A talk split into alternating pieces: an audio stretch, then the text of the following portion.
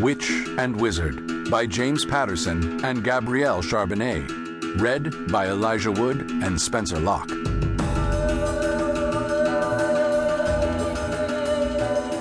Dedication for Andrea Spooner, our hero, JP. Oh, yes. What he said. GC. Prologue. You're not in Kansas anymore. It's overwhelming. A city's worth of angry faces staring at me like I'm a wicked criminal. Which, I promise you, I'm not. The stadium is filled to capacity, past capacity. People are standing in the aisles, the stairwells, on the concrete ramparts, and a few extra thousand are camped out on the playing field. There are no football teams here today. They wouldn't be able to get out of the locker room tunnels if they tried.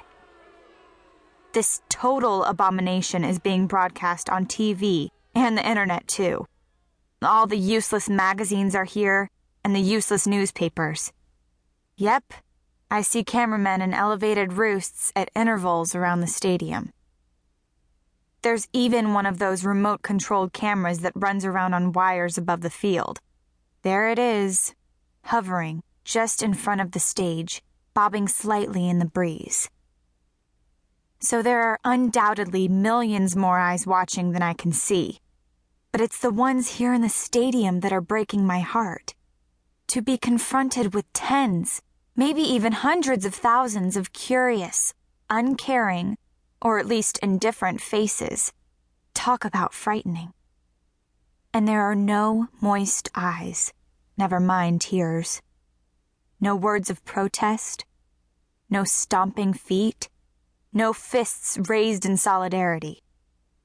No inkling that anybody's even thinking of surging forward, breaking through the security cordon, and carrying my family to safety. Clearly, this is not a good day for us Allgoods. In fact, as the countdown ticker flashes on the giant video screens at either end of the stadium, it's looking like this will be our last day. It's a point driven home by the very tall, bald man up in the tower they've erected midfield. He looks like a cross between a Supreme Court Chief Justice and Ming the Merciless. I know who he is. I've actually met him. He's the one who is the one. Directly behind his oneness is a huge NO banner. The New Order. And then the crowd begins to chant, almost sing. The one who is the one. The one who is the one. Imperiously, the one raises his hand, and his hooded lackeys on stage push us forward, at least as far as the ropes around our necks will allow.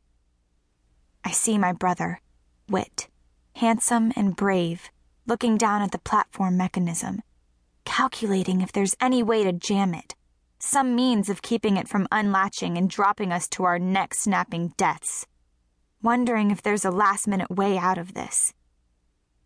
I see my mother crying quietly. Not for herself, of course, but for Whit and me.